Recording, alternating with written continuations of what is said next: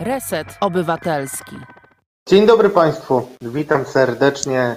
Resetarianki i resetarian wreszcie znowu razem. Dzisiaj w Katarzis cztery wyjątkowe kobiety. E, Jak każdy mój gość wyjątkowe, ale dzisiaj tylko kobiety, bez rodzynków, których starałem się Wam zawsze zapewniać.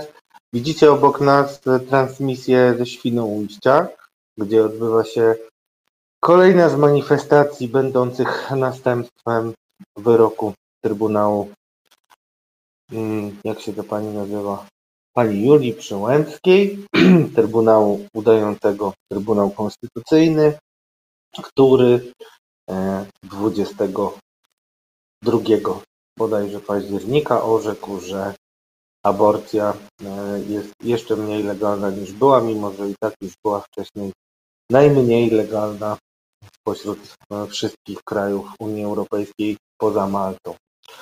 Ja trzymam mój mikrofon, żeby nie obcierał mo mojego ramienia. Na moim ramieniu będą się jeszcze wypłakiwać e, różni ludzie swego czasu, e, więc powiedzmy, że musicie mi to wybaczyć. Mam nadzieję, że jakość też na tym trochę zyska.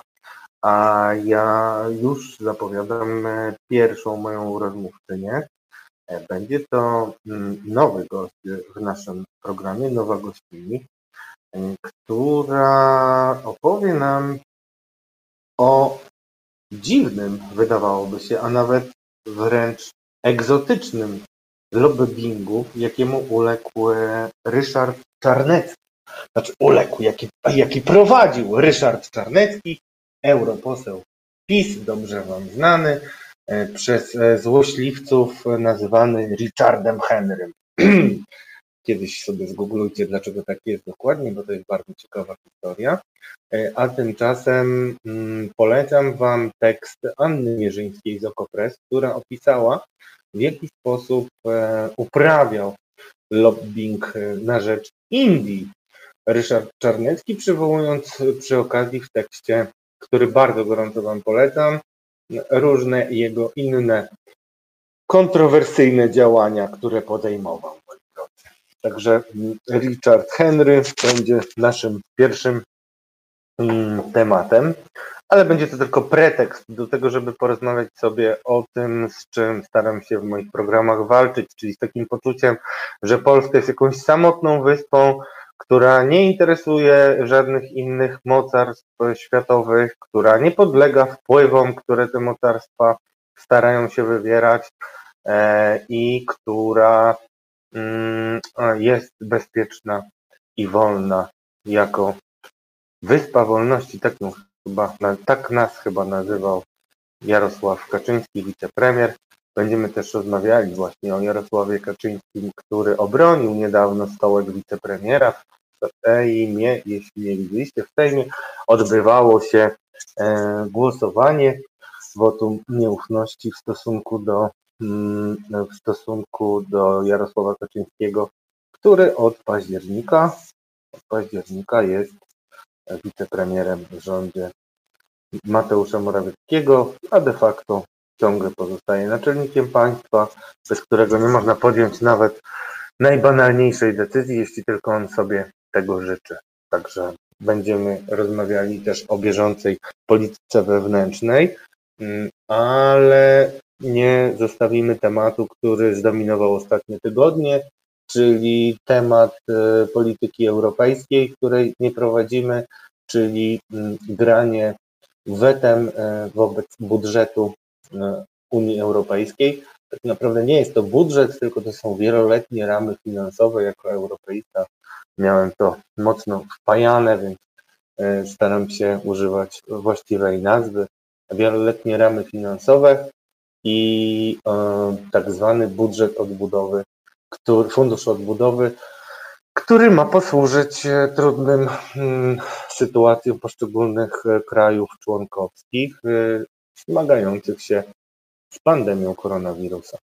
Porozmawiamy o tym z dziennikarką Dominiką Długosz z Newsweeka, która przy okazji będzie nam też mogła opowiedzieć o tym, na ile szacuje szansę, że ludzie Zbigniewa Ziobro zrobią Rokosz Frondę rezurekcję i w imię obrony rzekomo zagrożonej suwerenności Polski w Unii zrobią focha i wyjdą z koalicji. Czy to im się opłaca, czy e, może jednak dość powszechny mm, rechot, jaki mają internety z tego stawiania wszystkiego na e, jedną kartę, czyli licytowania w myśl hasła weto albo śmierć. Czy mogą się z tego otrząsnąć, czy może niekoniecznie. W międzyczasie e, porozmawiamy też o tym, o czym mówiła prowadząca dzisiejszą manifestację w Świnoujściu, czyli o agresji na protestach. I mm, Monika Rosa opowie nam, pani posłanka Koalicji Obywatelskiej, opowie nam o tym, co widziała na e, swoich e, interwencjach poselskich podczas protestów i w Warszawie, i w Katowicach. I też opowie Wam o jednym zdarzeniu, które umknęło opinii publicznej, a postaram się zwrócić na to wydarzenie uwagę. Nie będę na razie jeszcze Wam psuł niespodzianki. Uważam, że ta historia, o której będziemy mówić, nie tylko jest e, ważna i znamienna, ale też jest niestety dowodem na kryzys polskich mediów, ponieważ myślę, że w większości przynajmniej trochę okrzepłych demokracji, żeby nie powiedzieć dojrzałych, bo tak bym nie powiedział o naszej demokracji, mm, historia, o której będziemy rozmawiać, e, czyli historia zatrzymania posła Macieja z Lewicy, e, byłaby na pierwszych e, stronach gazet, co pokazuje z jednej strony, że chyba jako media zbyt często przepuszczamy bardzo ważne zdarzenia, co potem powoduje szereg kolejnych zdarzeń, które nie powinny mieć już miejsca i gdybyśmy odpowiednio wcześnie krzyczeli i protestowali, to pewnie parę osób mogłoby się opamiętać, ale o tym w drugiej godzinie naszej rozmowy. Także mm, aspekt prawny przedstawi nam pani mecenas Natalia Klima z Katowic, która jedną z takich e, sytuacji analizowała pod względem prawnym i uważam, że jest najlepszą rozmówczynią, żeby pokazać Wam, z czym mieliśmy do czynienia 24 października w Katowicach i jak bardzo prawo zostało pogwałcone tego dnia, nie tylko w Warszawie i Katowicach, ale pewnie w wielu innych miejscach również. Moi drodzy, mówię Wam dobry wieczór. Widzę nowe niki na czacie. Widzę też starych i zasłużonych Kobiet! Wolność! Równość! Prawa kobiet! Słyszymy głosy z manifestacji. Witam Cię Jacku Leśko, Ola Ola, Pieniacz Polski, Anna Gryta, Irmina Tomaniak, Doktor Haj, a nie, Dry Haj, przepraszam. Proszę Panie Dry, on nie gniewać. Hoshi Oto, dzień dobry, znany filantrop i wspomagacz Resetu Obywatelskiego. Mirgo Milecz, Milecz w porze, słuchajcie. Wszystkich Was bardzo, bardzo serdecznie witam i zachęcam Was do ożywionej dyskusji na naszym czacie, a także do stawiania pytań naszym gościom. Staram się je mm, możliwie szybko i sprawnie zadawać.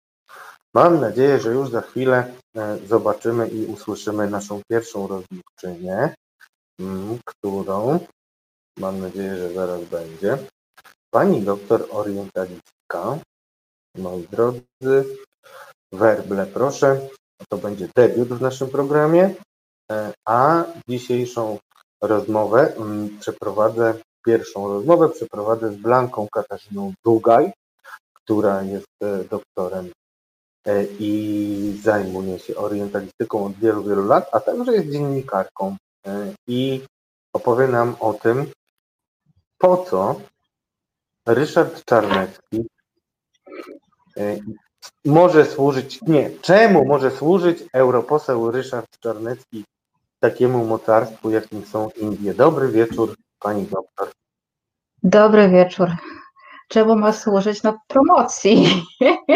Promocji, promocji. A co, a co, co, by chciały, co by chciały Indie promować, jeśli chodzi o myśl polityczną e, i swoje interesy e, w Unii Europejskiej i na świecie?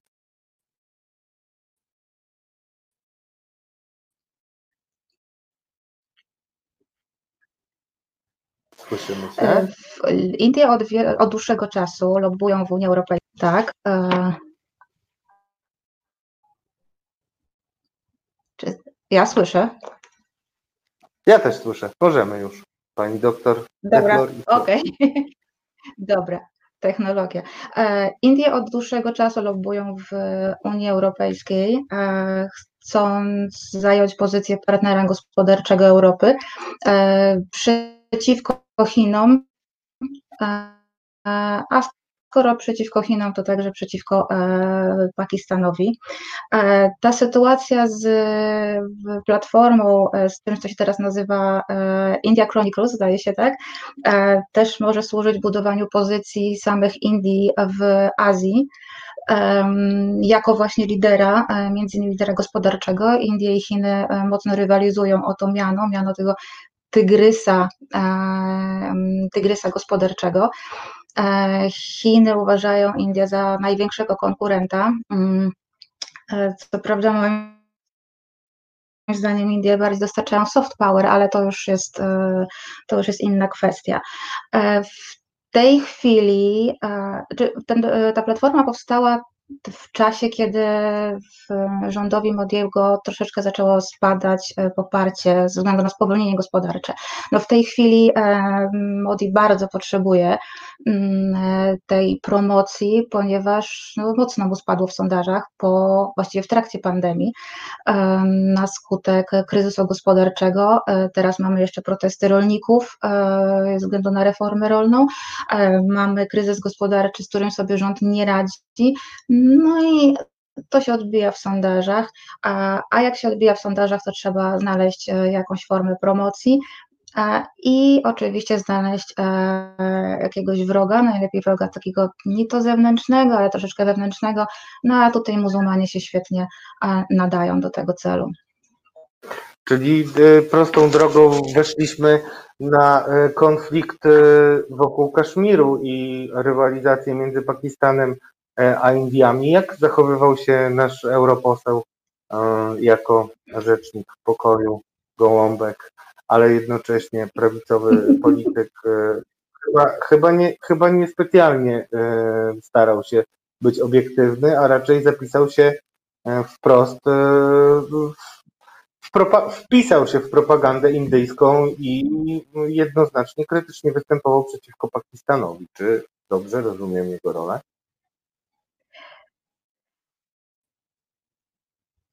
Tak, oczywiście, że tak. No ja, była, ja byłam zaskoczona, że e, polski e, polityk tak mocno jednostronnie się opowiada. Kaszmir wraca bardzo często w tej retoryce antymuzułmańskiej. Mm, traktowany jest, czy stosunek do Kaszmiru jest takim papierkiem lakmusowym E, całego stosunku, e, aktualnego stosunku e, władz do muzułmanów w ogóle, więc Kaszmir wraca. Ja uważam, że ta wizyta naszego, tych eurodeputowanych w Kaszmirze w zeszłym roku to było właśnie efekt tego spowolnienia gospodarczego i trzeba było dyskretnie od, odwrócić uwagę.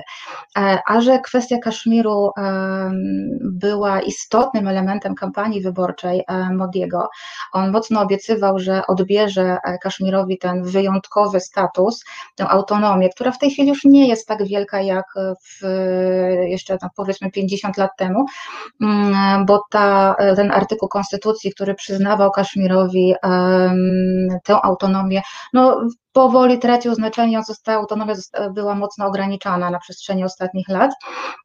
Niemniej ciągle jeszcze e, jest, e, no, ma pewien Kaszmir, może symboliczny, ale jednak e, symboliczną, ale jednak odrębność. Mm, I, i ten, to wkroczenie do Kaszmiru, ogranicze, uchylenie artykułu 370 Konstytucji Indyjskiej, to było taka właśnie próba przypomnienia mieszkańcom Indii, no tym wyznawcą oczywiście hinduizmu, że Modi działa, że cały czas jest czynny, że on pamięta o obietnicach wyborczych i on przywróci, znaczy on zabierze Kaszmirowi ten status. A w to przepięknie wpisał się e, nasz bohater dzisiejszego odcinka, e, który z grupą kilku e, europosłów do zamkniętego wówczas, odciętego od świata Kaszmiru, zresztą także, przecież tam zablokowano także internet, telefon, linie telefoniczne, nie, więc nie tylko fizycznie, ale też i wirtualnie Kaszmir był odcięty. Próbowało się dostać ONZ, próbowało się dostać NGOsy i nic, ale nasi poseł, nasz poseł się, się dostał. Mm, co więcej, e, Europarlament ma grupę e, posłów e, wydelegowanych do kwestii indyjskich, ale to tylko chyba czterech z tej delegacji eurodeputowanych było wtedy w Kaszmirze, no a pojawili się, pojawili się ci posłowie spoza tej takiej sztywnej delegacji. Mm, no, nie wiadomo skąd oni się byli. Znaczy ja, to jest oczywiste skąd byli, tak? No to są konserwatywni e, e, deputowani, e, tak jak polski poseł.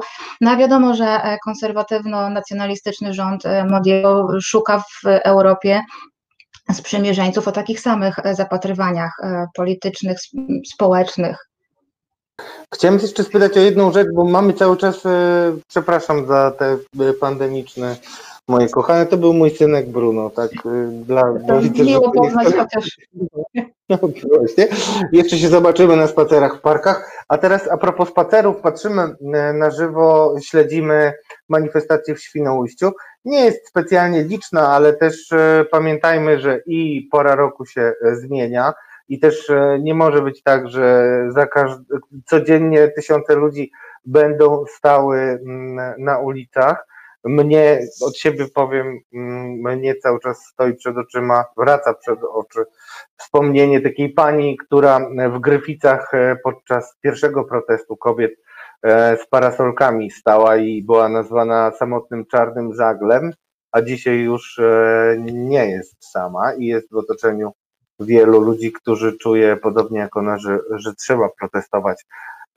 Chciałem spytać jeszcze Ciebie o taki może mm, nieoczywisty y, temat, ale w moim przekonaniu to, co dzieje się dzisiaj y, na ulicach Polski, to y, przykład narastającej emancypacji kobiet. To znaczy, rzeczywiście kobiety poczuły się celem ataku i to one są motorem mm, tych protestów, który stał się dużo szerszy niż tylko będący protestem przeciwko aborcji. Chciałem Cię spytać, bo to jest mocno patriarchalne społeczeństwo, Indie, kilku dekad bardzo dużo się zmieniło, jeśli chodzi o sytuację kobiet w Indiach. Czy możesz nam powiedzieć, z jakimi problemami borykały się e, indyjskie kobiety i co udało im się przez ostatnie lata osiągnąć? E, problemów jest dużo, e, nawet bardzo dużo. On są z mniejszym lub większym zapałem e, rozwiązywane przez e, rząd. E, no niestety mamy, mamy problem mały z Blanką. Musimy zrobić krótką przerwę. Słuchasz Resetu Obywatelskiego. Witam znowu, dobry wieczór. Pożegnałem już moje latorośle. Przepraszam Was serdecznie za to. Staram się sprawdzać jako tata, e, ale już przechodzimy płynnie do kolejnej części e, naszego programu. I z tego, co słyszałem od Krzysztofa, mamy już moją wymarzoną gościnę Monika Rosa. Dobry wieczór. Dobry wieczór. Dobry po wieczór. wielu próbach, po wielu próbach, w znojach, nie, prośbach, nie aż tak wielu, nie no aż tak dobrze. tak wielu. Pozdrowienia ja długo z Katowic. Pozdrawiamy, Śląska. Pozdrawiamy serce Śląska. Nie mylić Zagłębiem, bo to się bardzo często nie ludziom zniesi. Nie mylić nigdy. Pani posłanko, y, przede wszystkim chciałem zacząć od Pani refleksji na temat y, tego, co się działo w środę. Mieliśmy wotum do Jarosława Kaczyńskiego. E, jak Pani ocenia poziom e, debaty, dyskusji, E, i tego, z jakim przekazem wódz narodu wystąpił, bo powiem szczerze, nie mogę się powstrzymać, no było to chyba jedno z najsłabszych wystąpień Jarosława Kaczyńskiego, jakie widziałem. Znaczy, tutaj trudno w ogóle mówić o jakimkolwiek poziomie i utrzymaniu jakiegokolwiek poziomu. I oczywiście my mamy pełną świadomość tego, że większość sejmowa jest na razie jaka jest. Więc e, na razie te wszystkie wnioski o WOTA no, są przegłosowywane na naszą niekorzyść. Natomiast każdy z nich daje szansę PiSowi, żeby się ośmieszyć. I ten dał wyjątkową szansę, żeby się ośmieszyć, bo zarówno Mateusz Morawiecki, no jego wystąpienie było pełne służalczości. Ja rozumiem, że on musi to robić, ponieważ tutaj prawda, na, na plecach mu oddycha Zbigniew Ziobro, więc dziękował Jarosławowi za wszystko, za jego myśl, za jego ideę, za to, że są, e, że podatki są ściągane, ja muszę że pogoda jest słowo, przepraszam, żeby było jasne, tylko e, ponieważ e, zaniedbałem podpisu Monika Rosa z Koalicji Obywatelskiej, ale też posłanka Nowoczesnej, tak należy Posłanka Nowoczesnej, tak, to moja bliższa tak. tożsamość oczywiście. Tak, Od, to moje moja pierwsza i, pierwsza i jedyna partia. Okay. No, więc jak mówiłam, że, że oczywiście wystąpienie premiera Morawieckiego było takie, że no my się tam rzeczywiście śmialiśmy w tych ławach, natomiast to był taki śmiech przez łzy, bo to jednak premier Rzeczypospolitej Polskiej, który ma występować w naszym imieniu, e, także jakby na salonach europejskich, także w stosunkach zagranicznych, a on się po prostu ośmieszył, a Jarosław Kaczyński no, ośmieszył się podwójnie, to było bardzo słabe wystąpienie i, i, trochę chyba czuć takie raz, że zmęczenie ich, raz, dwa, że zmęczenie władzą, a trzy, nieustający konflikt w środku. E, I dzisiaj e, Zbigniew Ziobro, który pisze o tym, e, i też Beata Kempa, że to kwestia suwerenności, że oni zastanawiają się, co z tą koalicją Zjednoczoną Prawicą zrobić i tak dalej. No czyli jakaś tam rozłamy w środku są i trochę na to liczymy. No, tylko pytanie, czy rzeczywiście y, opozycja powinna liczyć na to, że im gorzej, tym lepiej dla niej. Różne są oceny, jeśli chodzi o opozycję, mówiąc oględnie. Swego czasu propaganda pisowska bardzo bezwzględnie młodą pani koleżankę Jahirę wykorzystywała, która powiedziała o ciebie, no jesteśmy beznadziejni, ale ja nie będę się tutaj pastwił nad panią, ponieważ uważam, że akurat e, właśnie mm, w gronie takich polityków jak pani jest nadzieja na to, że będziemy mieli nową generację polityków zupełnie inaczej podchodzącą do swojej działalności i być może kiedyś w praktyce realizującą ideę swobodnego mandatu. Ja bardzo się cieszę, że pani posłanka Monika Rosa przyjęła moje zaproszenie, bo obserwowałem ją przez poprzednią kadencję i widziałem, że to, co robiła, było bardzo spójne E, i e, te wartości, które dla Pani były najważniejsze, e, znajdowały odzwierciedlenie w Pani działalności. Ja nie wiem, czy wszyscy wiedzą, pewnie nie, ale ja zwróciłem uwagę, że Pani posłanka była jedną z kilku ledwie parlamentarzystek, parlamentarzystów, chyba w ogóle nie było wtedy, na pierwszym posiedzeniu komisji tego zespołu parlamentarnego do spraw pedofilii. Tam gdzieś Panią w tym tłumie widziałem. Tak Więc, było. Tak było. I mimo, że raczej jakby nie jest Pani tego znana, akurat nie jest to taki atrybut Pani działalności, e, to zawsze w tych sprawach, które są dla Pani ważne, jak na przykład równość osób LGBT, e, czy też e, no, taka działalność prospołeczna, widywałem Panią i bardzo się cieszę z tego, że Pani jest. I też druga rzecz, która jest Pani tożsamością polityczną, to kwestie śląskości. Czy może nam Pani powiedzieć, jak to wygląda teraz, e, jeśli chodzi o tą kadencję parlamentu? My mamy zresztą taką bardzo, bardzo śląską prowadzącą Martę Woźniak, która myślę, że z pewnością też Panią zaprosi i często mówi o swojej śląskości, ale e, swego czasu PiS bezwzględnie wykorzystywał to politycznie, znaczy ten ruch autonomii śląskiej, wskazując jako ukrytą opcję niemiecką. Jak to jest teraz? Ja jestem jawną opcją śląską. Do tego się absolutnie przyznaję. Jest to mój wybór. E, wychowałam się na Śląsku, żyję tutaj i chcę, żeby e, Polska jako kraj, jako instytucja, jako rząd e, uznało tożsamość Ślązaczek i Ślązaków. Mm, nie jest łatwo. Ślązacy od lat walczą o minimum, czyli uznanie języka śląskiego za język regionalny, bo język śląski istnieje. To jest punkt pierwszy. Śląska tożsamość istnieje. E, odrębność e, Niektórzy mówią, że narodowość, niektórzy mieszkańcy i mieszkanki Śląska czują się bardziej Ślązakami niż Polakami albo tylko Ślązakami. I takie jest ich prawo. I taka będzie siła Rzeczpospolitej, jak bardzo pozwoli sobie na różnorodność. I to uznanie języka śląskiego za język regionalny jest taką podstawą. Naszym obowiązkiem, e, także jako sygnatariusza karty e, języków e, mniejszych, jest chronienie języków mniejszościowych. Takim chronionym językiem jest na przykład język kaszubski. Ale takie języki, co są w Polsce właśnie także język śląski i także język wilamowski. Pewnie nikt o takim języku nie słyszał, a jest to język z małej miejscowości Wilamowice, niedaleko Bielska Białej. I, I o to właśnie walczymy, o to uznanie, ale też o to, żeby zapamiętać i mieć świadomość różnorodnej historii Śląska, często bardzo tragicznej, e, także po II wojnie światowej, e, kiedy na terenie Śląska powstały obozy koncentracyjne stworzone przez polskie władze komunistyczne, w których zamykani byli e, Ślązacy i Niemcy. Tragedia górnośląska, gdzie bardzo dużo Ślązaków zostało wywiezionych z terenów, w których zamieszkiwali. I o tym bardzo mało się mówi, a to także jest też element naszej historii, naszej pamięci. Więc Śląsk to nie tylko górnictwo, jak często się go kojarzy, ale także teren pogranicza, bardzo bogatej i różnorodnej kultury e, i różnego rodzaju e, tożsamości.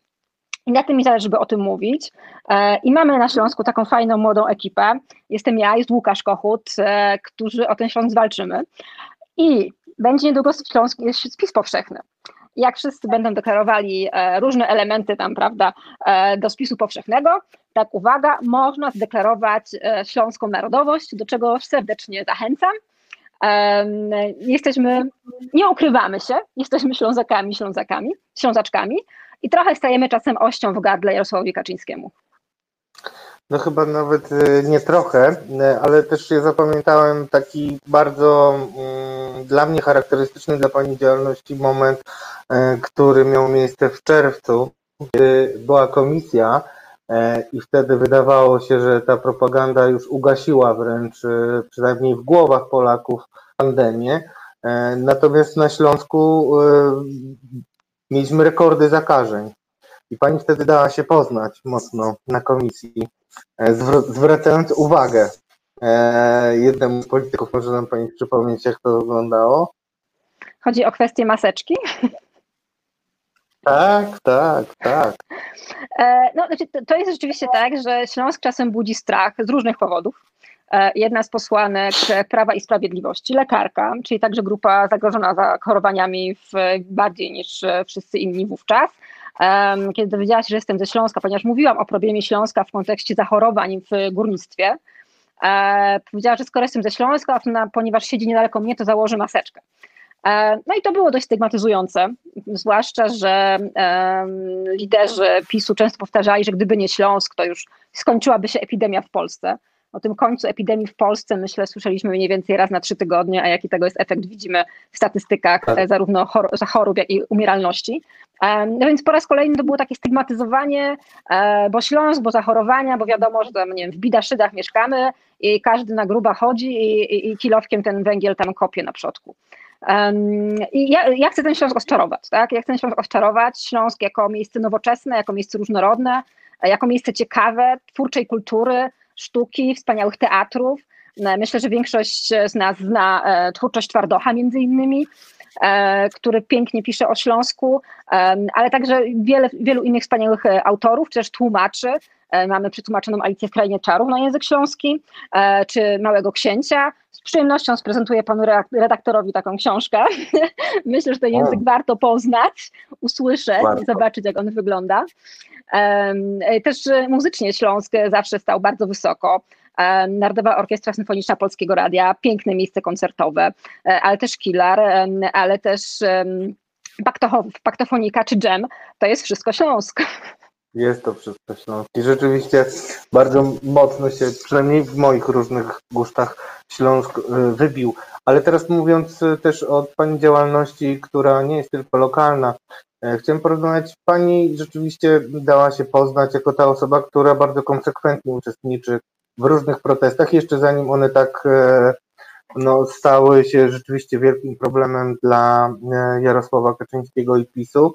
Bo przecież i latem odbywały się manifestacje solidarnościowe z ludźmi LGBT, manifestacje przeciwko mowie nienawiści w stosunku do takich osób. Pani tam zawsze była. I mnie jakoś, powiem szczerze, że mm, zastanawia mnie Pani fenomen w pewien sposób, bo Pani tam tak dobrze pasuje, tak rzeczywiście wchodzi Pani w tych ludzi i, jest ich częścią, że to jest takie zupełnie niepolityczne, bym powiedział. I wydaje mi się, że e, to, mm, co dzisiaj e, być może mm, jest taką wyjątkowo cechą, która powoduje, że nie jest Pani jeszcze tak szeroko znana, jakby mogła być znana, to zaprocentuje za parę lat, kiedy ci ludzie, którzy dzisiaj odbierają nauki e, z tego, czym jest e, społeczeństwo obywatelskie, będą mm, odgrywać ważne role w życiu publicznym. Dlatego chciałem Panią spytać, jest Pani wciąż e, młodą posłanką, mimo że już drugiej kadencji, na ile wy się różnicie od tej starej generacji polityków? Hmm. E, nie wiem, czy różnimy się w kwestii wieku. Myślę, że raczej bardziej w kwestii rozumienia polityki. I trochę jest tak, że każdy z nas ma inne narzędzia, inne rozumienie pełnienia mandatu. I bardzo ciekawym przykładem podobnego rozumienia mandatu jak ja jest na przykład Krzysztof Mieszkowski, który jest ode mnie dwa razy starszy, jest posłem e, z Wrocławia, byłem dyrektorem teatru, który e, również jest politykiem bardzo świeżym, e, w sensie rozumienia polityki, rozmowy z ludźmi, bywania na protestach i myślenia o tym, w jakim kierunku państwo powinno się zmieniać i jak powinno jakby pójść do przodu. I to jest pewnie tak, że my jakby nigdy nie planowaliśmy być politykami. I nowoczesna powstała trochę z ludzi, którzy nigdy nie myśleli, że pójdą do polityki, nie kierowali swoich karier e, krok po kroku w kierunku polityki. Ja działałam społecznie, miałam zaangażowanie w organizacje pozarządowe, stąd pewnie też e, moje takie rozumienie mandatu, że trzeba być między ludźmi na protestach. Że zwłaszcza będąc posłem opozycji, no niewiele można zrobić w formalnych strukturach Sejmu. Bardzo ważne jest oczywiście składanie projektów ustaw. Ja takie projekty ustaw składam i to są często projekty, które no nie budzą e, powszechnej, e, powszechnego entuzjazmu, e, ale są w jakimś sensie, mogę powiedzieć, innowacyjne, przynajmniej na Polskę. Na przykład projekt ustawy w poprzedniej kadencji o przemocy ekonomicznej, która w jakimś sensie rozbudziła debatę w Polsce na tyle, że już mówi się o tym jako w miarę zupełnej, normalnej rzeczy, którą trzeba zrobić. Czy zmiany definicji gwałtu na taką, że tylko wyrażenie zgody daje pewność, e, że nie jest to gwałt, e, tylko stosunek seksualny. E, ustawie, którą napisałam wspólnie z KPH o zakazie praktyk konwersyjnych, czyli tak tłumacząc na język, bo to też jest jakby taki zwrot zupełnie zrozumiały, leczenia homoseksualności. I, i, I to jest o tyle dobre, że oczywiście te projekty ustaw w żaden sposób nie przejdą przez ten Sejm, natomiast budzą debatę społeczną i wyobrażam sobie to w taki sposób, że za te parę lat one będą czymś tak naturalnym, że nikt się już nie będzie kłócił o tym, czy rzeczywiście trzeba zakazać powstawania miejsc, na przykład przy kościołach, które mają za cel leczenie gejów z ich z homoseksualności na przykład. I, I, to wydaje mi się super, jeśli chodzi o działania e, właśnie jakieś takie interwencyjne, e, o zmianę debaty społecznej, ale też na przykład takie rzeczy, że dzisiaj przyszła do mnie kobieta, która e, od 12 miesięcy jest zawieszona w swoich obowiązkach służbowych, a jest policjantką i oskarżyła jednego z swoich, teraz już właściwie starszych wiekiem i stopniem kolegów o molestowanie, o mobbing. E, I, I, takim osobom też próbuje pomóc, e, zarówno w przypadkach jednostkowych interwencji, ale także systemowo. Systemowo mówić o problemach, które trzeba zmienić, czyli na przykład kwestii molestowania i mobbingu w służbach mundurowych. Mm, I, I takie tematy wyciągać, po prostu je zmieniać. I poza kwestiami równości, różnorodności, bardzo fajnie z pozycji posła można te robić projekty społeczne, jak na przykład sklepy socjalne.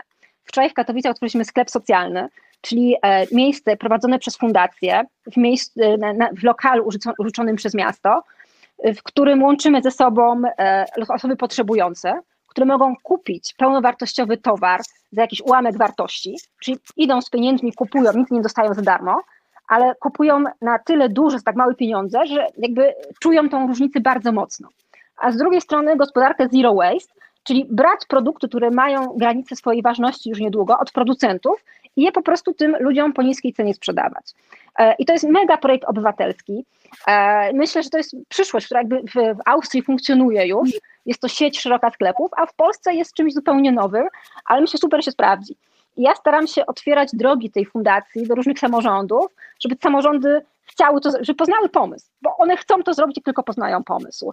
Um, i, I to jest w tym momencie też taka super rola. Oczywiście, jak wyobrażam sobie, że jakaś opozycja, jakkolwiek by jej skład, wygra wybory, to te narzędzia mogą być niesamowite i rzeczywiście możemy wpłynąć na rzeczywistość, nie tylko w kwestii równości, ale także zmian klimatu. To jest szalenie ważne. Przecież ci młodzi ludzie, którzy w środę protestowali na ulicach, oni po prostu mają 100% racji. Nie mamy czasu czekać na zmianę. Hmm, Zakłóciłem się razem z naszymi, nie mówię niestety poważnie, razem z naszymi mm, komentującymi. Mirgo Milecz napisała takie polityczki i takich polityków proszę zapraszać Panie Radku. Pani Monika wie o tym, że miała być pierwszą polityczką, która będzie moją gościnią, no ale nam nie udało się właśnie ze względu na to, że była Pani na proteście. O protestach jeszcze za chwilę porozmawiamy, ale chciałem zapytać Panią, żeby Pani wyobraziła sobie taką sytuację, że mamy na przykład projekt e, normalizujący jakoś sytuację małżeństw jednopłciowych i e, wychodzi Borys Budka i mówi, no ale mamy dyscyplinę. Co Pani robi wtedy? Mamy dyscyplinę, żeby głosować przeciwko. Nie możemy sobie. Ach, e, myślałam, że za. Za nie, to bym no się zgodziła. No właśnie.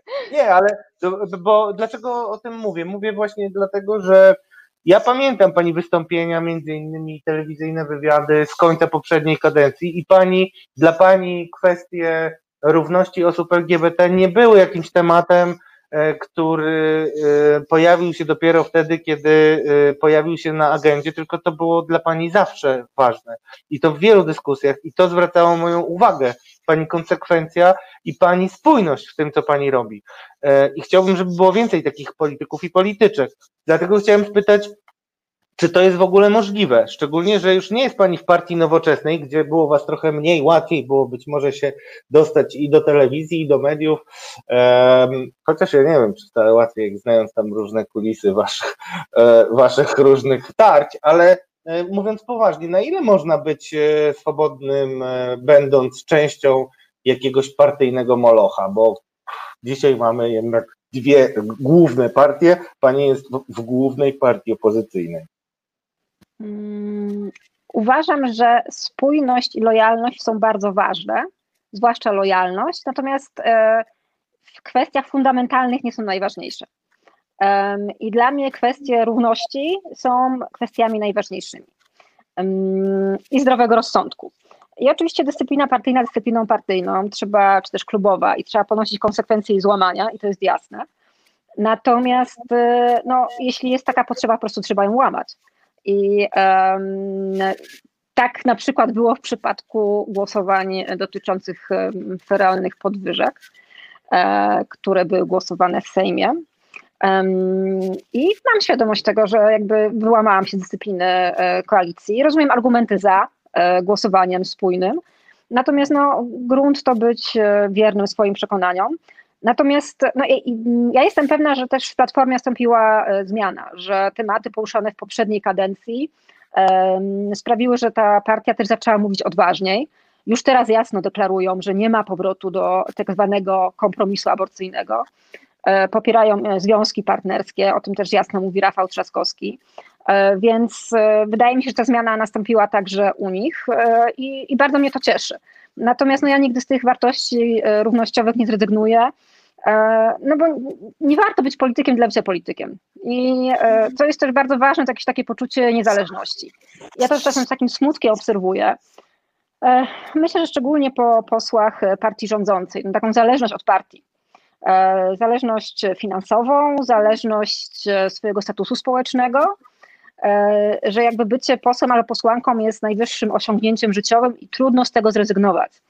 A jak z tego trudno zrezygnować, ze strachu przed odnalezieniem się na przykład na rynku pracy, albo niższym uposażeniem, albo niższym statusem społecznym, e, to bardzo łatwo kogoś nagiąć i złamać mu kręgosłup. E, I przy wielu głosowaniach e, myślę, że to się po prostu w PiSie dzieje. No w PiSie to ja myślę, że się dzieje przy większości nawet głosowań, ponieważ tam w ogóle oni nie wiedzą nad czym głosują rano. Znaczy, to jest jakby dla mnie fundamentalne i często o tym mówię. Drodzy Państwo, Monika Rosa jest naszą gościnią między innymi dlatego, bo żebyście mieli pełną jasność, ponieważ pani Monika nie powiedziała tego wprost, sprzeciwiła się dyscyplinie partyjnej i głosowała przeciwko podwyżkom. Jak e, się odchorowuje tego typu rzeczy? No straszny był no, no, no hejt tak naprawdę w stosunku do wszystkich polityków opozycji, którzy tak skwapliwie wtedy skorzystali. Czy tak naprawdę paradoksalnie Mm, mimo że zyskała Pani wiele punktów e, w oczach opinii publicznej, była Pani między innymi na okładce poczytnego tabloidu, jako ci, którzy zachowali się porządnie, ale czy to właśnie nie powoduje, że potem ma się większe problemy w e, bieżących rozgrywkach politycznych, kuluarowych, które też jednak są częścią polityki? Czyli nie zapomnimy jej tego. Ona nas zostawiła na lodzie, a mogła przecież zachować się inaczej. Nie, ja tak myślę, że wszyscy już mają świadomość tego, że te głosowania e, za podwyżkami były błędem, więc e, no, to trochę chyba brakło jakiegoś takiego przemyślenia i zdrowego rozsądku w tym momencie. E, natomiast no, to jest trochę tak, że nawet ci, którzy zagłosowali przeciwko podwyżkom, oczywiście jako opozycja, wszyscy ponosimy konsekwencje błędów. I to jest w jakimś sensie odpowiedzialność zbiorowa. Mm, I, I często się słyszy, bo wy politycy, e, bo polityka to jest syf, bo wy tam wszyscy chcecie się nachapać, bo jesteście wszyscy kłamcami albo złodziejami, albo cokolwiek. E, no i wszyscy są pakowani do jednego worka. I zmiana obrazu polityki po to, po pierwsze, żeby ludzie chcieli do tej polityki wejść. Bo według mnie trzeba rozumieć politykę bardzo szeroko. Czyli większość naszych wyborów jest polityczna.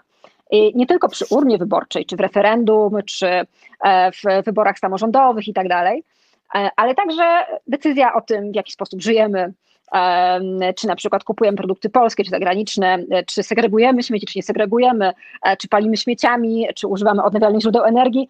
To jest wszystko pewien wybór, to jest wybór też polityczny, bo to wpływa bardzo mocno na gospodarkę, na społeczeństwo, wpływa na klimat. Natomiast w tym węższym rozumieniu no, ludzie brzydzą się polityki. Czy się dziwię? No pewnie nie, tak? Ludzie są zmęczeni polityką. Chcieliby czasami po prostu mieć spokój i się nią nie interesować. Natomiast e, no, dali sobie niektórzy spokój, nie interesowali się, no i trochę żyjemy w takim, no powiem, Polityka zainteresowała żyjemy, się. No. Tak, myślę, że. Zainteresowała się bardzo mocno, zainteresowała się. To widzimy na ulicach, że młode pokolenie wyszło w końcu na te ulice, e, że kobiety protestują. E, no to, to się dzieje, że ta polityka po prostu wzięła ich za gardła i zacisnęła swoje ręce. To najgorszy, ten najgorszy rodzaj polityki bo można administrować krajem a, i, i to się po prostu tam dzieje, tak, prawda, letnia woda w kranie czy cokolwiek. E, natomiast no, PiS po prostu wziął władzę w swoje ręce i zamordował wszystko i zdusił. Właśnie chciałem spytać o tą temperaturę, ponieważ tak jak mówiłem, dla mnie jest Pani jedną z niewielu polityczek, polityków, którzy są spójni i wiarygodni. I mówię to z pełną odpowiedzialnością, a wiecie, że e, nie unikam odpowiedzialności za swoje słowa. E, jaka jest różnica w tych protestach, które też przez pewien czas były masowe, protestach kodu, gdzie też nowoczesna jako nowsza siła, no nowa siła, wtedy była też uważana, że e, łatwiejszą do strawienia e, na e, scenach niż e, stare twarze zgrane polityków z epoki popisu, popisowych walk. Na ile teraz te, ta temperatura protestów i ten ogień buntu jest inny, bo są, to są zupełnie, jak patrzę, jak popatrzymy sobie nawet na zdjęcia, to są zupełnie inne grupy. Znaczy tutaj, jeśli chodzi o kod, to było w większości no, starsi ludzie niż no, to, takich, no, no, wiadomo, jest pandemia, e, więc e, wielu, o wiele osób e, w starszym wieku zostaje w domu, no bo ze względu na zagrożenie epidemiczne i tak dalej, ale jednak zupełnie inna temperatura jest tych protestów i także inne są środki wyrazu, bo jednak wypierdalaj na, na protestach kodu było no, powiedzmy sobie ekstrawagancją albo e, jakąś absolutną awangardą, chociaż to oczywiście z przekątem mówię, e, a tutaj e, to też temperament jest inny, ale też moim zdaniem i myślę, że wielu z Państwa się ze mną zgodzi, jeśli nie, to proszę zabierzcie głos, to jest trochę niebezpieczne, bo łatwo jest zgasić protesty twierdząc, że to są jakieś ordynusy, nie wiem, i tak dalej, i tak dalej. Na ile to jest różnica, bo jest Pani dla mnie wiarygodnym obserwatorem i członkiem i uczestnikiem tych zdarzeń. Co się zmieniło? Znaczy, punkt pierwszy jest taki, że każda nowa partia i każdy nowy lider albo liderka wzbudzają duże emocje. E, jest wielka nadzieja, że uratują Polskę, że to oni akurat wygrają, oni są na okładkach, oni są na pierwszych stronach gazet, oni są na wszystkich programach publicystycznych. No i tak jest zawsze. Tak, tak się dzieje. No to są tylko ludzie, czasami się zdarzają potknięcia, no i później e, prawda, z tego białego konia, który zostali wrzuceni, e, bardzo szybko zostają z niego zrzuceni. Natomiast jaka jest różnica między protestami? Ja uczestniczyłam w wielu protestach, ale też marszach równości, paradach e, różnego rodzaju. I to jest trochę tak, że inny, inny jest temat. Znaczy kwestia dość abstrakcyjnego pojęcia konstytucji, Trybunału, Sądu Najwyższego czy Krajowej Rady Sądownictwa była kwestią w miarę abstrakcyjną. To znaczy nie dotykała bezpośrednio ludzkiego życia, zwłaszcza życia ludzi w, w takim wieku, że zdobywa się karierę, studiuje się, e, czy opiekuje się dziećmi, szuka żłobka. E, no i była taką kwestią, która no, jest oczywiście ważna, gdzieś tam przemyka, ale nas bez, bezpośrednio nie, nie dotyka. I e, ja jakby mam ogromny szacunek do ludzi, którzy brali udział w protestach kodu, ciągle są też w kodzie, niektórzy z nich, niektórzy się rozstali bo to są ludzie, którzy wytrwale od pięciu lat uczestniczą w tych e, protestach, w tych spotkaniach, którzy także swoją wiedzą nabytą na wielu innych protestach e, pomagają e, współcześnie protestującym młodym ludziom, czy to w jakich kontaktach z policją, czy pomagają swoim doświadczeniem, stażem, niektórzy finansowo, ale też pomagają w kwestiach porad prawnych, czy pójścia organizacji takich porad prawnych. E, natomiast e, im bardziej się brutalizuje władza i dotyka życia bardzo osobistego, e, tym bardziej też, może nie radykalizuje, ale wkurza się społeczeństwo.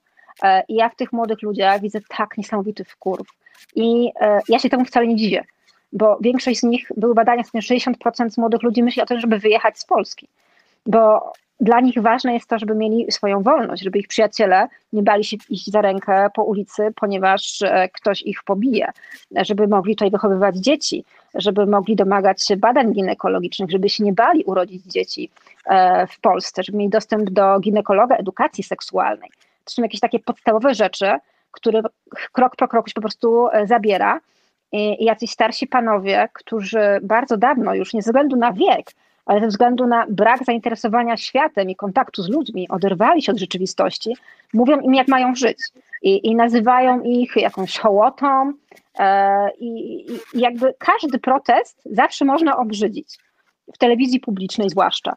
Więc nawet jeśli to będzie, e, nie wiem, e, polonez w eleganckich strojach na środku poznańskiego rynku, to i tak TVP przedstawi go jak przedstawi, jako orgię nastolatków po prostu w bikini więc tym się zupełnie nie można przejmować.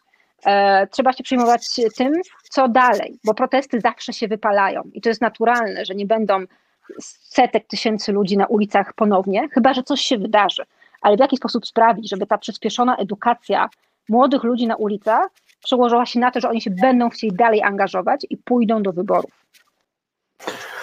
Pani posłanko, y, przeczytam kilka komentarzy, bo rzeczywiście y, Bożena Breczko, jedna z naszych stałych komentatorek, napisała, że pamiętam, że wybór Dudy na drugą kadencję miał nam gwarantować spokój, bo jak wygra opozycja, to będzie nieustanna wojna. Rzeczywiście warto sobie przypomnieć te, te, przypominać te hasła, bo pokazują one, mm, jak dużo było w tym kłamstwa, ale też y, inny z naszych komentujących spytał się, E, ile jest takich, kosmaty wilk dokładnie, ile jest takich progresywnych polityczek, polityków jak pani?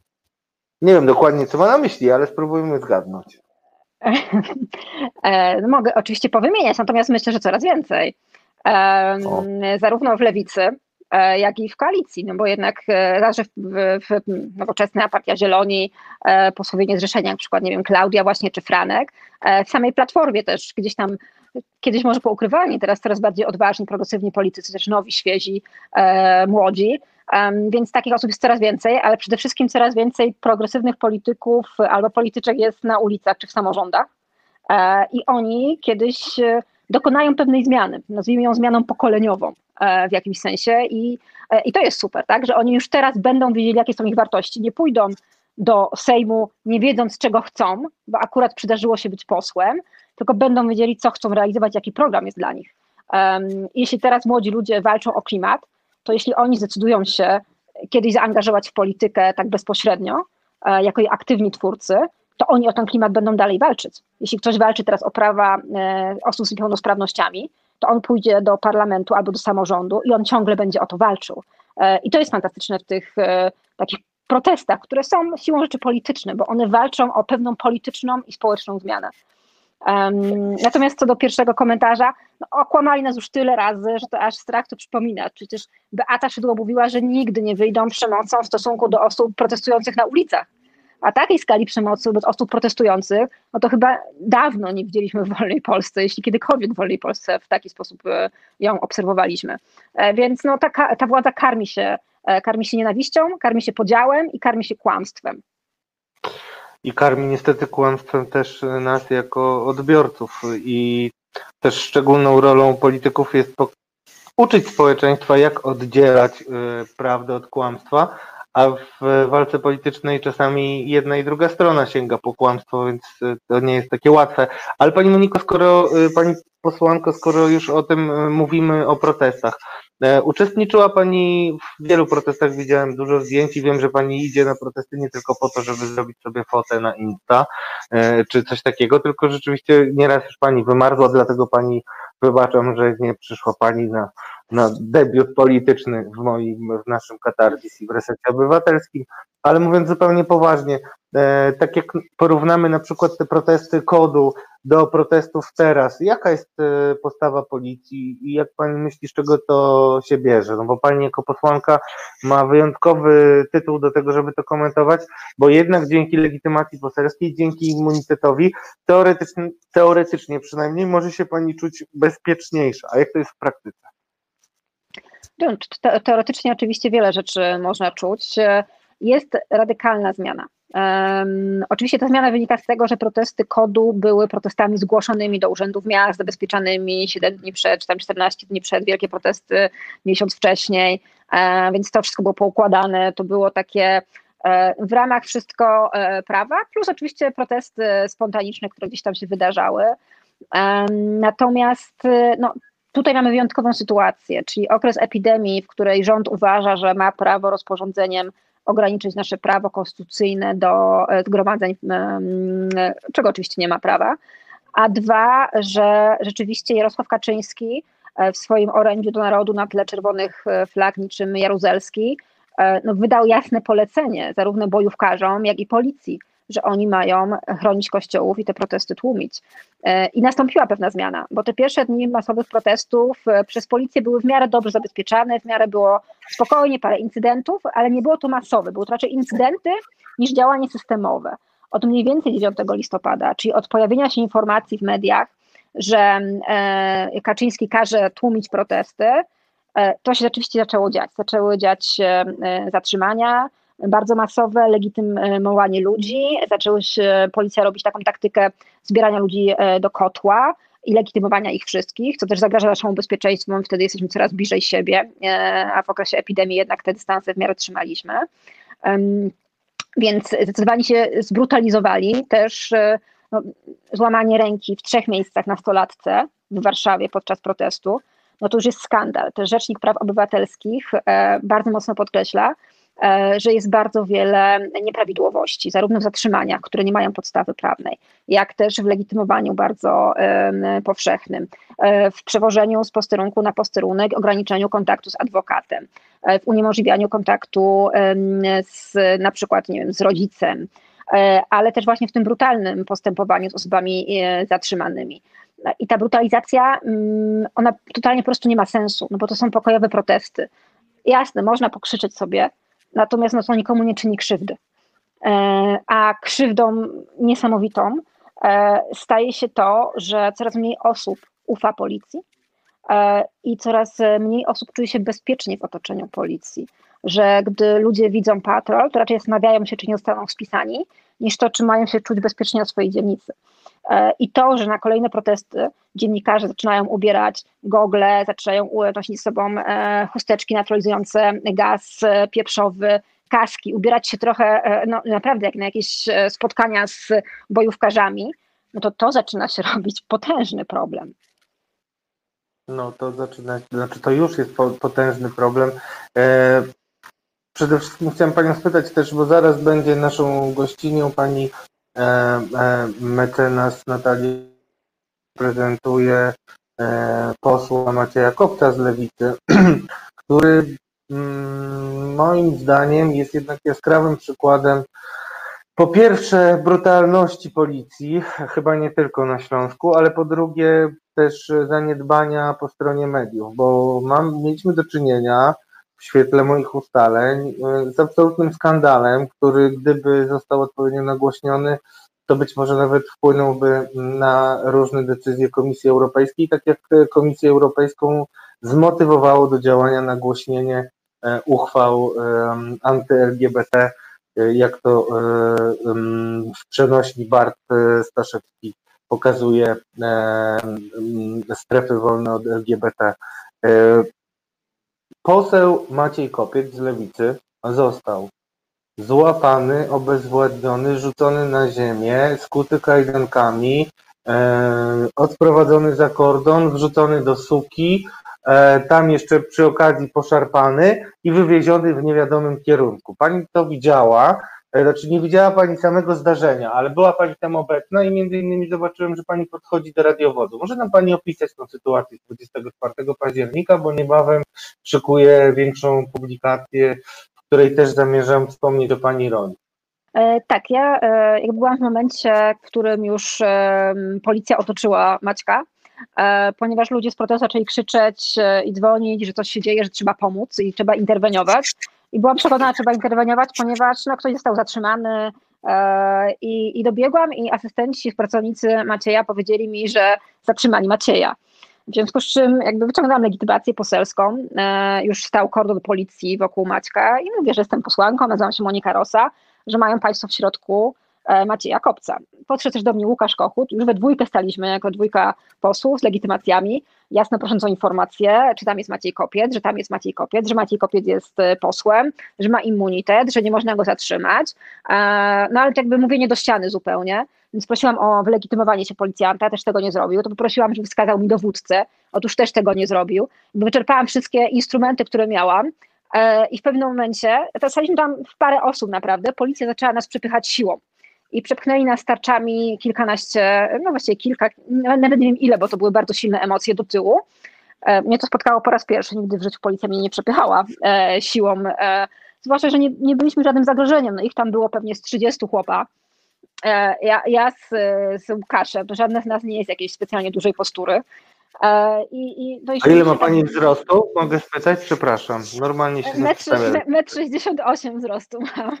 No właśnie, więc nie jest Pani jakąś szczególnie rosłą posłanką, która mogłaby zagrażać e, policji, a tak mniej więcej e, policja przedstawia atakujących z furią, zagrażających bezpieczeństwu policjantów. No ja to słyszę nieustannie, dlatego chciałem Państwu uświadomić, że... No, myślę, że Barbara Nowacka też jakoś niespecjalnie zagrażała policjantowi. Ale jest wyższa jednak od Pani sporo, no.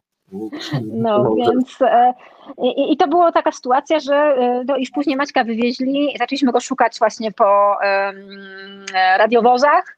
Um, marszałek Stanecka zaczęła go szukać po komisariatach, a Maćka gdzieś wyrzucono po drodze po prostu, mówiąc mu, że to chuj, a nie poseł.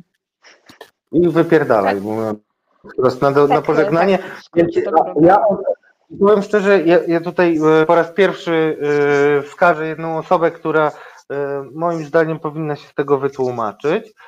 To jest pani młodsza aspirantka Agnieszka Żyłka, która jest rzeczniczką prasową komendanta Katowic miejskiego, jak rozumiem rozmawiałem z panią Agnieszką, y, dopytywałem ją, czy to ona była tą kobietą, która była w radiowozie. Nie wiem, pewnie pani tego nie widziała, ale właśnie między innymi rozmawialiśmy dwa dni temu i starałem się ustalić przebieg zdarzeń. No i pani y, młodsza aspirantka, rzeczniczka stwierdziła, że został wypuszczony i że nie było żadnego zatrzymania w ogóle, nie wiem czy pani wie. To nie było zatrzymanie, skucie, wywiezienie w niewiadomym kierunku i tak dalej, nie było zatrzymaniem, tylko było czynnością legitymowania i szczerze też mi przyznała w tej rozmowie, że przecież oni nie mieli prawa zatrzymywać posła, e, bo jest, oni mogli tylko legitymować. Więc pani walenie e, w sukę, bo to pokażemy niedługo, e, i pokazywanie legitymacji i też działania pani wicemarszałek zostały potraktowane jako napieranie tłumu na radiowóz, w związku z czym dla uspokojenia emocji oni musieli się oddać. Także tak to jest przedstawiane przez policję i ja bardzo czekam na wyjaśnienia pani młodszej aspirantki Agnieszki Żyłki tego zdarzenia. E, bardzo dziękuję e, pani posłanko e, za bardzo pani działalność. No i zebrała pani cały wianuszek nowych fanów. Ja wszystkim polecam śledzenie działalności posłanki Moniki Rosy. Myślę, że myślę, że takich polityków jest nam potrzeba, pani posłanko. Bardzo dziękuję i powiem na koniec, że takie motto, które mi przyświeca w mojej pracy, to jest każdy inkszy, a wszyscy równi. I to serdecznie jeszcze, polecam. Bardzo mi się to podoba, ale jeszcze tutaj ja widzę tyle pytań, że jeszcze muszę dwa jednak zadać Pani, bo pierwsze, które e, zadał jeden z naszych forumowiczów, kapitan Stratford, zapytał, czy zamierza Pani odpocząć święta, czy raczej nauczyła się już Pani i cała opozycja, że reżim święta zawsze zaskakuje nas czymś paskudnym i podłym? Mm, trzeba być zawsze przygotowanym na wszystko, więc e, no to jest trochę takie czuwanie, czy coś się wydarzy, czy nie wydarzy. Mm, natomiast no, przed świętami jeszcze jest dużo pracy, bo rozwozimy też e, w aglomeracji e, posiłki wigilijne w dzień Wigilii dla osób samotnych razem z Fundacją Wolne Miejsce, dla osób, które no, po prostu po, potrzebują wsparcia albo po prostu potrzebują obecności drugiego człowieka, a w tym roku nie jest możliwe zorganizowanie spotkania wigilijnego z racji epidemii. Natomiast no, w święta będziemy czekać, czy coś się wydarzy. E, mam tylko taką e, małą nadzieję, że z racji tego, że zawsze tak jest, że w Wigilię PiS dba bardzo o to, żeby było wolne, po to, żeby panie mogły tam pierogi ulepić i tam inne rzeczy jeszcze porobić, że nic się nie wydarzy. No ale kto wie, zobaczymy. No, I ostatnie pytanie od Marka Jurkiewicza. Radku, spytaj panią posłankę o to, czy obiecuje rozliczyć PiS i tutaj ważne, podkreślenie, i zaangażowanych politycznie policjantów i prokuratorów, jeśli uda się ich odsunąć od władzy. To jest ważne pytanie, z którym ja często się spotykam i dyskutuję z naszymi forumowiczami, dlatego że ja bardzo często mówię, że jednak należy oddzielić tych policjantów, którzy po prostu wykonują rozkazy i to też najczęściej, no, no, no najczęściej w granicach prawa, od tych, którzy jednak to prawo ostentacyjnie łamią, a potem znajdują się pod parasolem swoich przełożonych. Więc też rozszerzam trochę ten kontekst pytania na koniec naszego spotkania. Mm, znaczy ja osobiście jako polityczka nie będę nikogo rozliczać, ponieważ nie mam takiej władzy i rozliczanie przez polityków nie jest dobre. My politycy możemy złożyć wnioski od Trybunału Stanu, wnioski do prokuratury e, i wszcząć postępowania właśnie w taki sposób, ewentualnie komisje śledcze, które jest instrumentem e, jakby takim nadzwyczajnym. Więc to jak najbardziej leży w naszej kompetencji, plus odwrócenie wszelkich złych ustaw, jakby odpartyjnej instytucji państwa. Natomiast do ukarania, jakby jeśli chodzi o kwestię odpowiedzialności politycznej za wykonywane obowiązki jest Trybunał Stanu, odpowiedzialności karnej będą niezależne sądy. E, I jakby to są dwa najważniejsze elementy. Jakby nie będzie sądu politycznego, będzie sąd po prostu zgodny z prawem, zgodny z konstytucją. I tak to się powinno odbywać. Co do policjantów, e, ja rozumiem wykonywanie rozkazów, natomiast złamanie ręki komuś nie jest wykonywaniem rozkazów, tylko już jednak bym to czuła jako własną inicjatywę. Więc ja rozumiem, że formacje muszą wykonywać polecenia, natomiast zawsze pytanie brzmi, w jaki sposób je wykonają.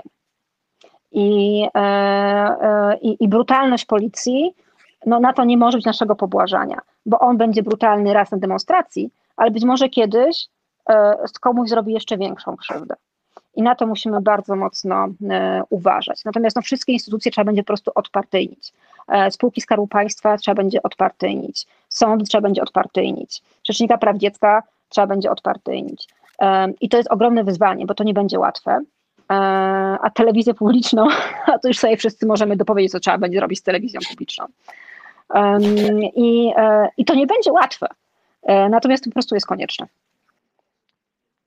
Okej, okay. dziękuję serdecznie w takim razie Pani posłanko za dzisiejsze spotkanie. Mam nadzieję, że wkrótce będziemy też mieli y, lepsze okazje i życzę powodzenia w Pani codziennej pracy. Bardzo dziękuję. Do zobaczenia. Do zobaczenia.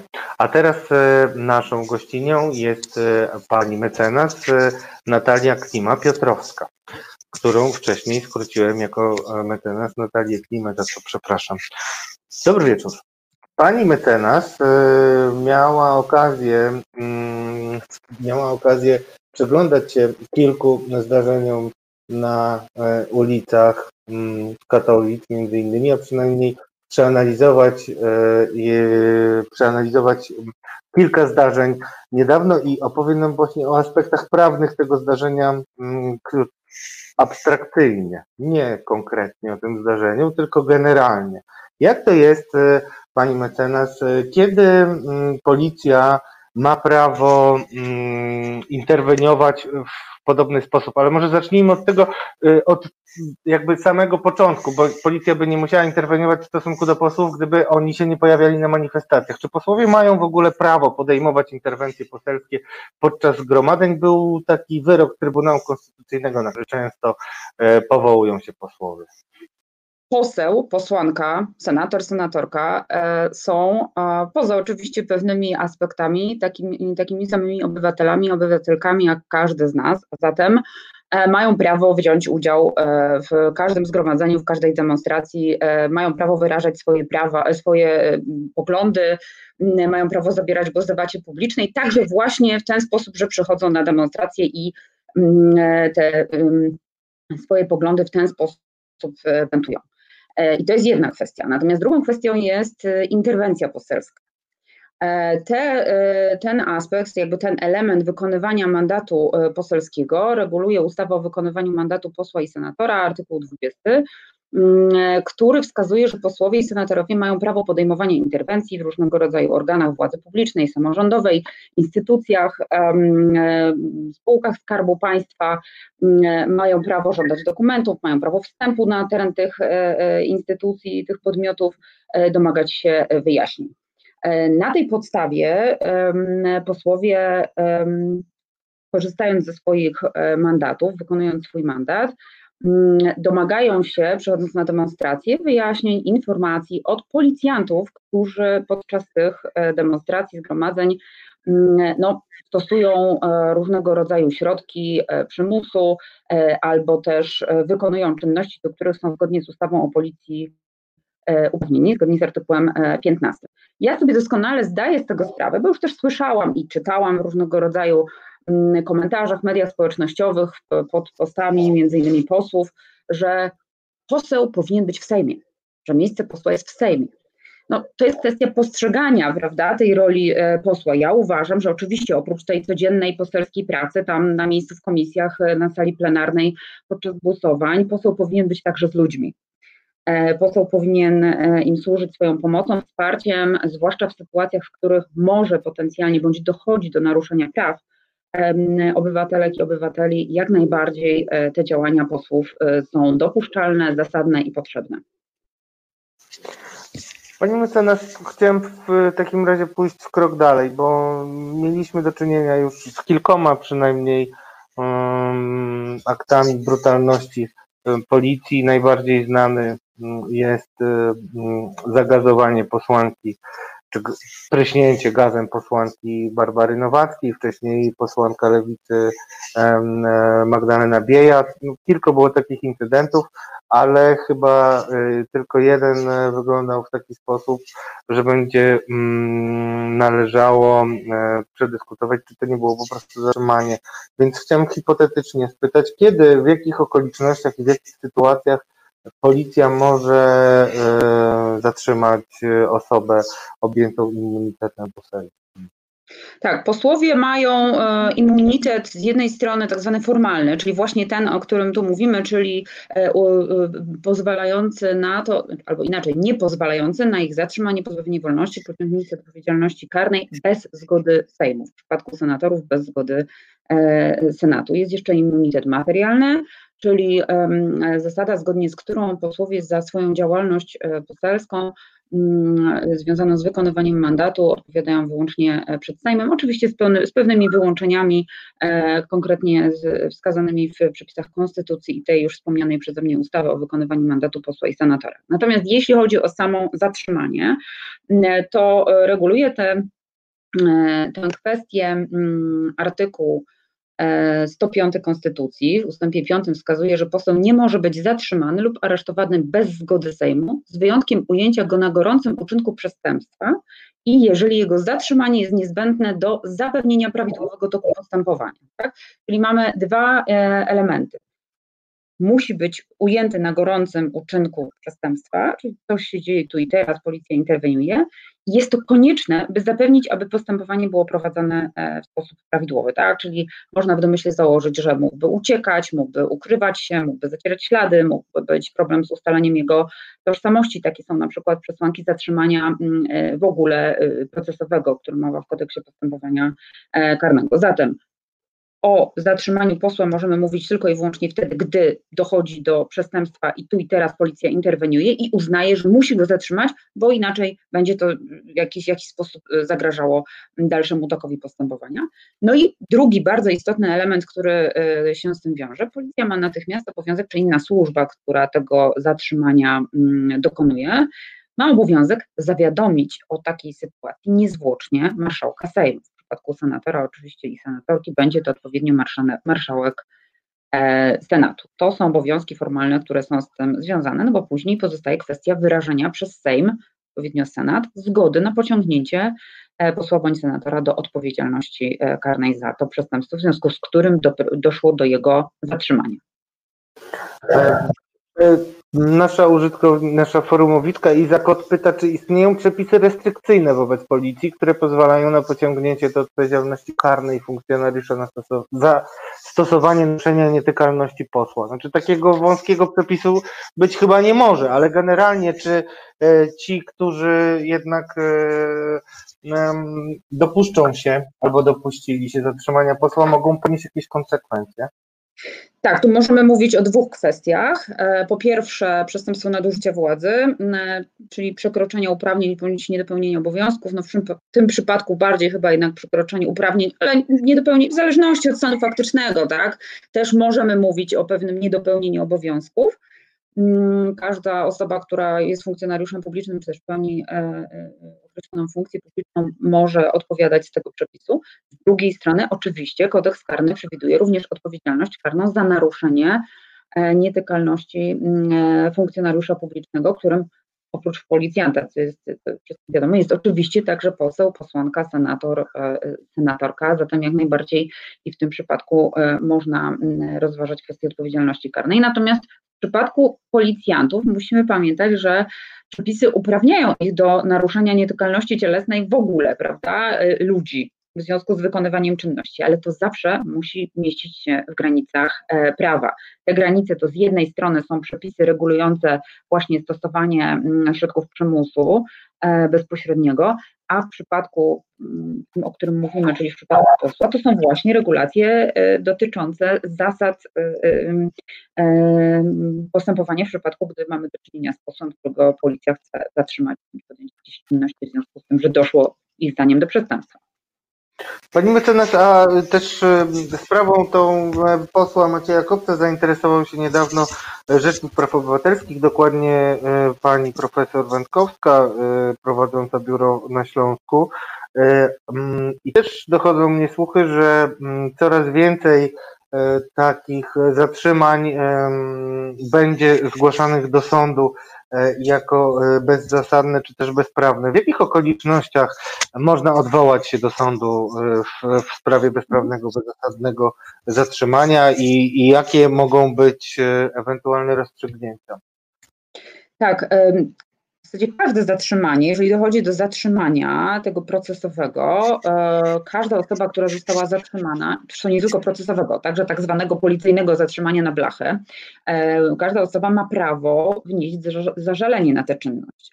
Mm, e, jeśli chodzi o kwestię tego, co będzie badane przez sąd, to sąd bada, czy takie zatrzymanie było zasadne, czy było legalne i czy było prawidłowe. Co to znaczy? Zasadność zatrzymania czy bezzasadność wymaga zweryfikowania przez sąd, czy w momencie, kiedy doszło do zatrzymania, były ku temu podstawy. A zatem istniało, istniało podejrzenie, że dana osoba zatrzymana popełniła przestępstwo. Mm, e, i dodatkowo albo musi być obawa e, ukrywania się tej osoby, zacierania śladów ucieczki, e, trudności w usta- czy brak możliwości ustalenia tożsamości. W danym momencie kodeks postępowania karnego wskazuje także na przypadki, gdy, a, gdy mamy podstawy do zastosowania trybu przyspieszonego w stosunku do osoby zatrzymanej, tudzież gdy chodzi o sytuację przemo- stosowania przemocy w rodzinie. A także gdy chodziło o użycie broni palnej, to są takie y, z grubsza, powiedziałabym, e, przesłanki, które obok samego podejrzenia, że doszło do przestępstwa, muszą współwystępować, przynajmniej jedna z nich. Tak? I sąd bada, czy w tym konkretnym przypadku obok tego, że y, y, no, policja e, uznaje, że doszło do e, przestępstwa, czy podejrzewa, że doszło do przestępstwa, to jeszcze musi istnieć któraś z tych pozostałych przesłanek. Na przykład brak możliwości ustalenia e, tożsamości, czy też właśnie ukry, ukrycie się tego potencjalnie zatrzymywanego. Druga kwestia to jest e, legalność. E, tu sąd bada, czy zatrzymania dokonał uprawniony organ, no w tym przypadku policja, więc zwykle z tym wątpliwości nie mamy, ale w tym punkcie badane jest również to, czy zatrzymana nie została osoba, której przysługuje immunitet, a zatem na przykład właśnie poseł. I trzeci aspekt to jest prawidłowość e, tego zatrzymania, mm, a zatem czy e, dopełnione zostały wszystkie procedury, czyli czy e, mm, z, z zatrzymanym wykonano wszelkie niezbędne czynności, czy sporządzony był protokół, czy w tym protokole znalazły się wszystkie e, oświadczenia, został prawidłowo wypełniony, czy został podpisany, czy został przekazany m, mm, zatrzymanemu, czy y, udzielono mu wszelkich e, wymaganych prawem pouczeń o tym, że ma prawo do natychmiastowego kontaktu z adwokatem lub radcą prawnym, o tym, że ma prawo do zawiadomienia wskazanej przez siebie osoby. I to bynajmniej nie najbliższej, jak czasami twierdzi policja, o tym, że ma prawo do kontaktu z lekarzem, do tłumacza, jeśli nie posługuje się językiem polskim, a także jak wobec niego postępowano, czy na przykład mógł pójść do toalety, zjeść coś, wymienić maseczkę, bo e, takie problemy się zdarzają. Jeśli mm, tu zachodzą jakieś nieprawidłowości, to również to wszystko można kwestionować zażaleniem wnoszonym do sądu. I na koniec takie mm, nieoczywiste pytanie. Chciałem mm, Panią spytać, mieliśmy bardzo dużą dyskusję odnośnie unijnego szczytu szczególnie odnośnie zapisów e, tak zwanego rozporządzenia o praworządności. Dużo było wokół, tej, wokół tego rozporządzenia dyskusji, ale mm, co ono tak naprawdę znaczy, ale ja chciałem spytać, niech się Pani nie martwi, to nie będzie test z europeistyki, ja Panią chciałem spytać o realną praworządność, nie tylko z perspektywy unijnej, tylko o, o, o naszą perspektywę polską. Czy przez ostatnie lata e, pogorszyła, pogorszył się stan naszej praworządności. Pytam Panią jako adwokatkę, jako mecenasa, który widzi e, nie tylko życie publiczne, ale też widzi poszczególne postępowania w sądach i tak dalej. Czy dla zwykłego obywatela, który przecież już chyba sam wyciągnął wnioski odnośnie tego, czy reformy sądownictwa przyniosły realną poprawę szybkości postępowań, jakości postępowań i tak dalej, i tak dalej, e, czy, czy ta nasza praworządność rozsypuje się na naszych oczach, czy może jest w tym trochę histerii? Pytam panią jako adwokatkę. Ja nie widzę w tym e, histerii. Mm, sama też się zwyczajnie tego obawiam i nie, nie chodzi tutaj o mnie osobiście, ale o nas wszystkich. Ja y, wiem, że w y, Konstytucji jest y, około 100 może przesadzam teraz, ale naprawdę bardzo wiele praw i wolności uregulowanych, które nam przysługuje. Jeśli by to policzyć, to naprawdę jest to bardzo duża liczba. Ale najistotniejsze, wbrew pozorom, jest prawo do sądu, dlatego że jeżeli jego nie będzie, ono będzie ograniczone, no to wszystkie te pozostałe prawa, wolności stają się pięknymi hasłami, jeżeli my nie możemy ich e, egzekwować skutecznie e, przed sądem. Co do tego, jak wyglądają obecnie postępowania sądowe, ja nie mogę powiedzieć, żebym osobiście zetknęła się z sytuacją, w której mm, no, sędziowie nie, sto, nie stają na wysokości zadania, a zatem nie są niezawiśli czy też niezależni. czy też sąd nie jest niezależny. Natomiast widzę te obawy u klientów. Może teraz mniej, bo co innego trochę ludzi absorbuje, są kwestie zdrowotne, bezpieczeństwa, jest czas, który bardzo naprawdę się wydłużył. I to nie tylko przed pandem przez pandemię, bo ta pandemia już, już przed tym y, były problemy z, z procentowania postępowań i to dużo większe niż wcześniej. Ale ja się spotykałam z pytaniem, pani mecenas, czy ta sędzia, czy ten sędzia, który orzeka w mojej sprawie, to czy to jest prawdziwy sędzia i czy ja na pewno się rozwiodę? Bo tu mówimy o sytuacjach, w których ludzie czują się y, zagrożeni prawnie, nie mają pewności, czy y, idąc do sądu po wyrok, po rozstrzygnięcie ich spraw, rzeczywiście dostaną to, co jest im potrzebne, czego oczekują i na co w pełni zasługują i do czego mają e, prawo. I, i mają takie wątpliwości. Stąd tak, no ja widzę, że praworządność w Polsce rzeczywiście jest zagrożona i to poważnie. Dziękuję Pani mecenas w takim razie za wewnętrzne spojrzenie bez politycznych emocji. E, życzę dobrego wieczoru i e, mam nadzieję, że wkrótce spotkamy się znowu. Ja również dziękuję bardzo. Dobranoc. Pozdrawiam serdecznie. Przepraszam Was za problemy techniczne. E, jestem cały czas otwarty na Wasze komentarze. Czekam, piszcie, dzwońcie. Łatwo nas znaleźć. Mam nadzieję, że widzicie progres. My widzimy i za to Wam bardzo, bardzo dziękujemy. A ja z Państwem widzę się i słyszę już następny piątek w kolejnym Katarze. Dobrej nocy, dobrego weekendu. Zapraszam na nasze kolejne programy codziennie o 19 znajdziecie w klasie.